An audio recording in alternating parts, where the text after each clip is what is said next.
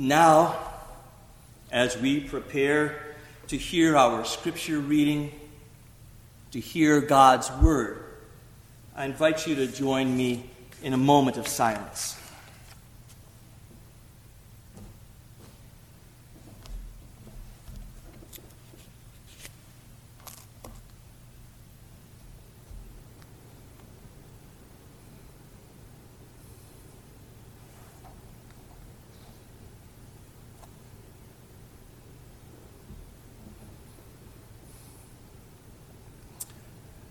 Amen.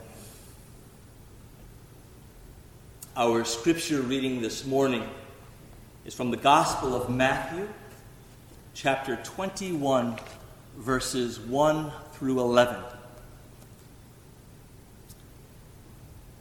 When they had come near Jerusalem and had reached Bethphage at the Mount of Olives, Jesus sent two disciples, saying to them, Go into the village ahead of you, and immediately you will find a donkey tied and a colt with her. Untie them and bring them to me. If anyone says anything to you, just say this The Lord needs them, and they will send them immediately. This took place to fulfill what had been spoken through the prophet saying, Tell the daughter of Zion, Look, your king is coming to you, humble and mounted on a donkey, and on a colt, the foal of a donkey. The disciples went and did as Jesus had directed them. They brought the donkey and the colt, and put their cloaks on them, and sat on them. A very large crowd spread their cloaks on the road and others cut branches from the trees and spread them on the road. The crowds that went ahead of him and that followed were shouting, Hosanna! Hosanna to the Son of David! Blessed is, blessed is he who comes in the name of the Lord. Hosanna! Hosanna in the highest heaven. When he entered Jerusalem, the whole city was in turmoil, asking, Who is this? Who is this? And the crowds were saying, This is the prophet Jesus from Nazareth in Galilee. The word of God for you, the people of God.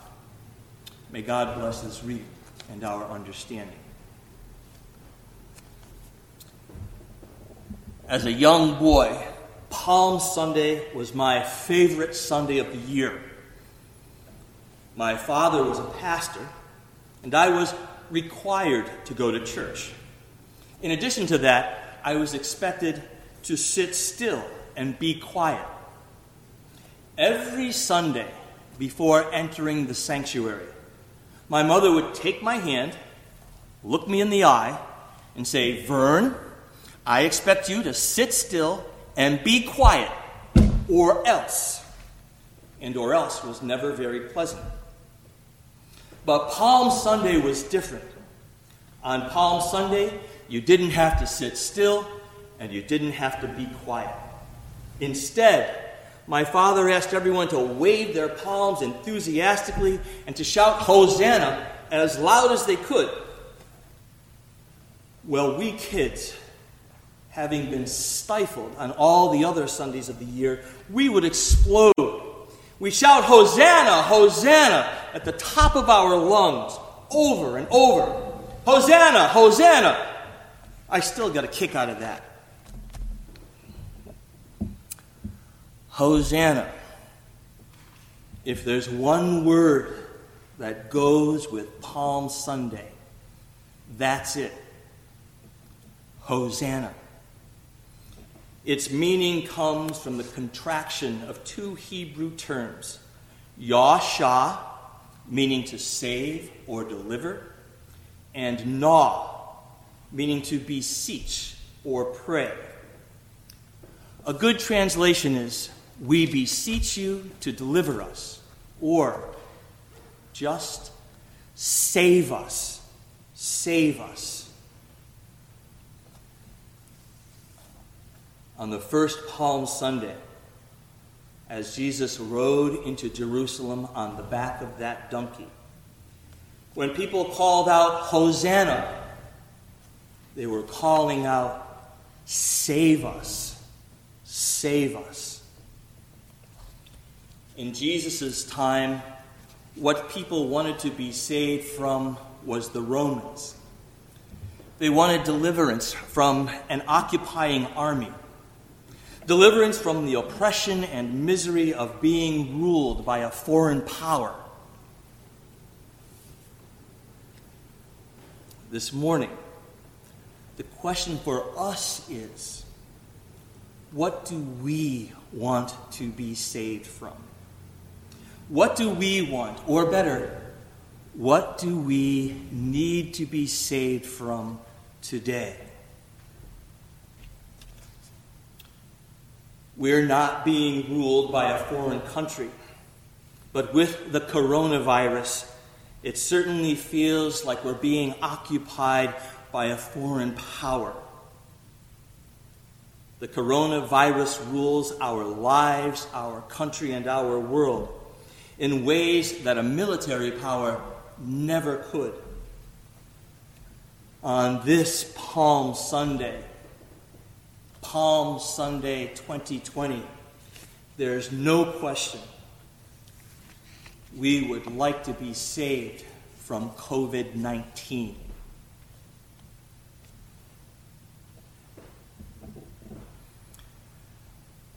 Our scripture reading invites us to cry out like the people on the first Palm Sunday. It invites us to cry out, Save us, just like them. It invites us to be open and honest and vulnerable with one another and with God. As we say our hosannas, whether shouting or silently. We're invited to speak, to cry out from our souls, invited to name what we need God to save us from. Today, our most basic cry is save us from this pandemic. Save us from this pandemic. For each one of us, that has various meanings. Save us from fear, from anxiety, from depression. Save us from the loss of our jobs, from debt. Save us from the stress of sheltering in place, from isolation and loneliness and endless boredom. Save us, save us, O oh God, from going down the dark holes of worst case scenarios. And beyond the coronavirus, there are also many other things that we would ask God to save us from. Save me from cancer. Save me from strife in my family. Save my child from being bullied in school. Save me from humiliation, from anger, from arrogance, from bitterness. Save me from sleepless nights looking at the ceiling, wondering what's the point? What is it all about? Hosanna Save us. Within the pageantry of Palm Sunday is an urgent appeal to God that comes from deep within. Our appeal comes from deep within, and it implores us to ask Does God respond? Does God do anything to save us? And if so, how? How does God save us? And what does that look like?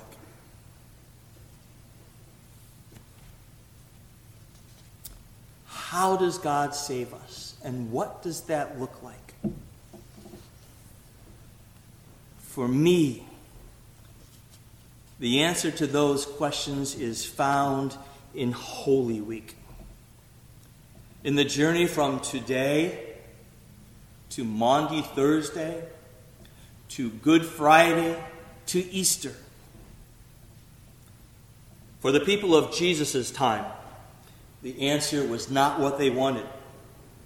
They defined, they defined salvation as freedom from the Romans. But Jesus did not gather a militia or lead an insurrection. Instead, instead he has a final meal. This is my body, broken for you, he says. This is my blood, shed for you. He's betrayed by one friend and abandoned by others. In the dark of night, he prays alone, alone in a garden, because no one will stay awake with him. He's arrested, beaten with a whip, and crucified. In Jesus, God suffers. In Jesus, God suffers. And strange as it is, that's how God saves us by entering our suffering, by sharing it. God saves us by sharing our suffering.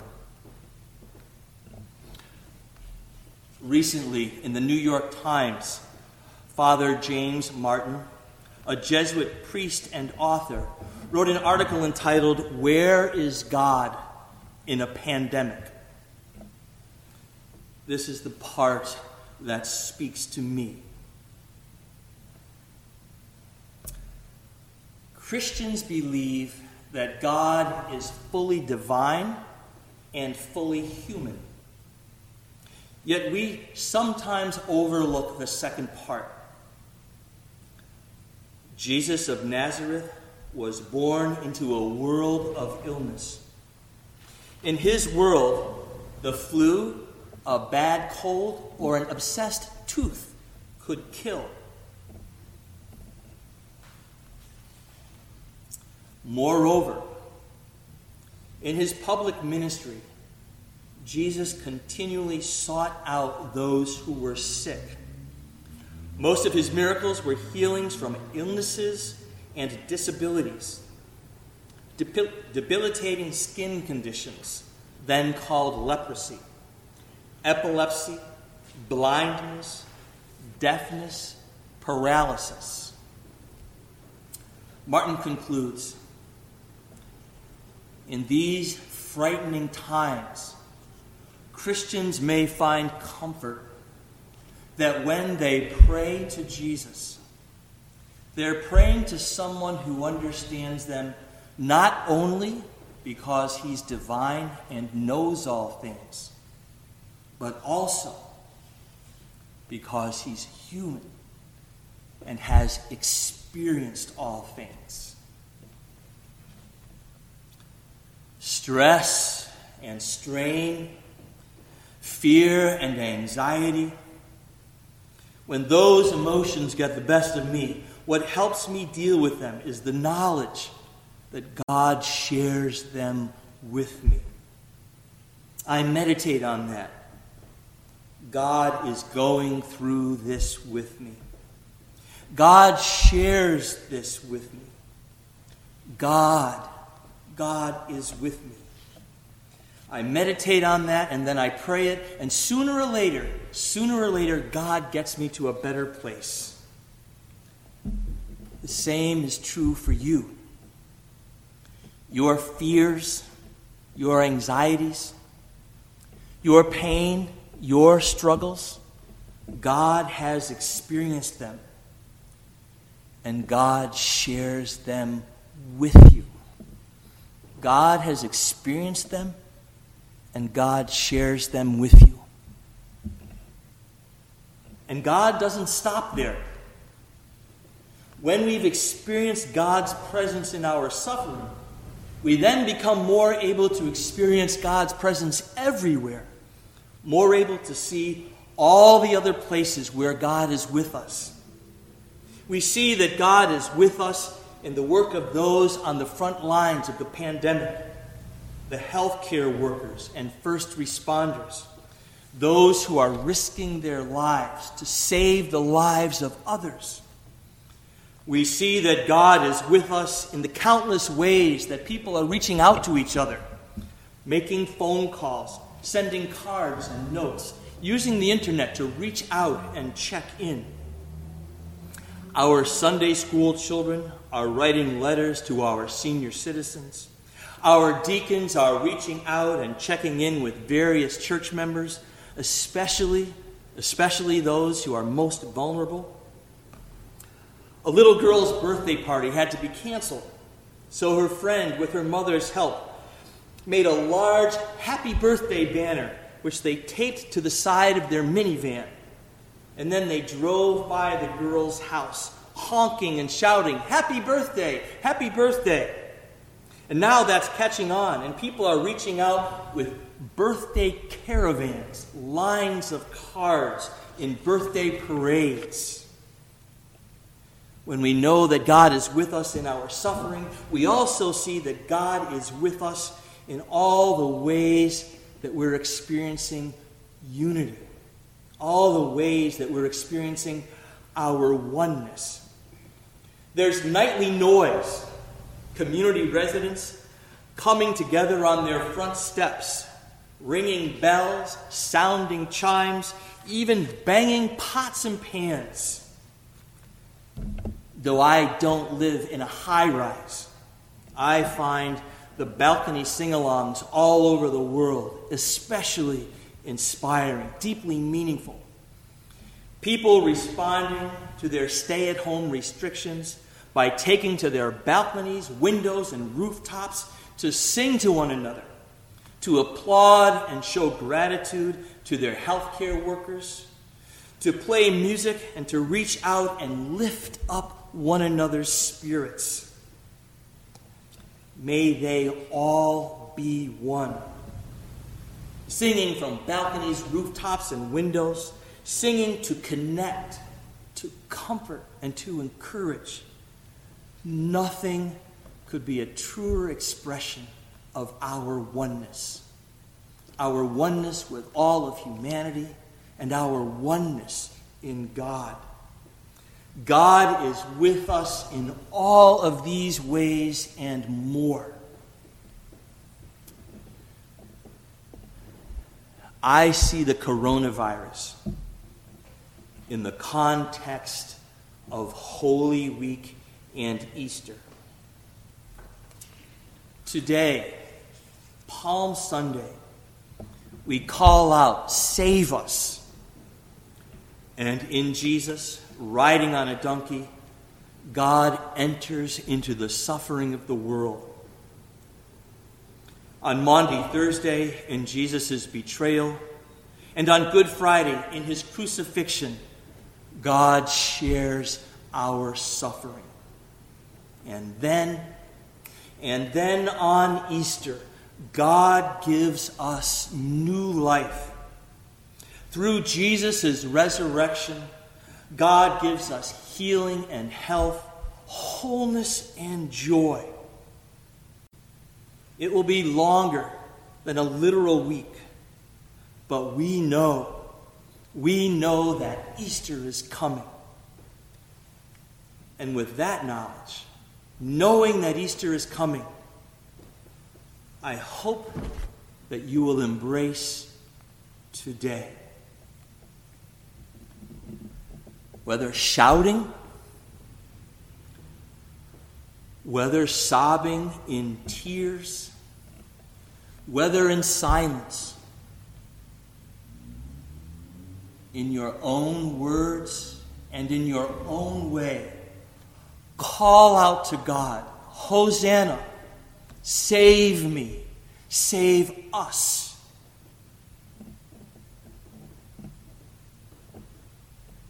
and know know that whatever you are experiencing, God experiences it with you. Know that God shares it with you and will lead you through it to Easter, to new life. Amen.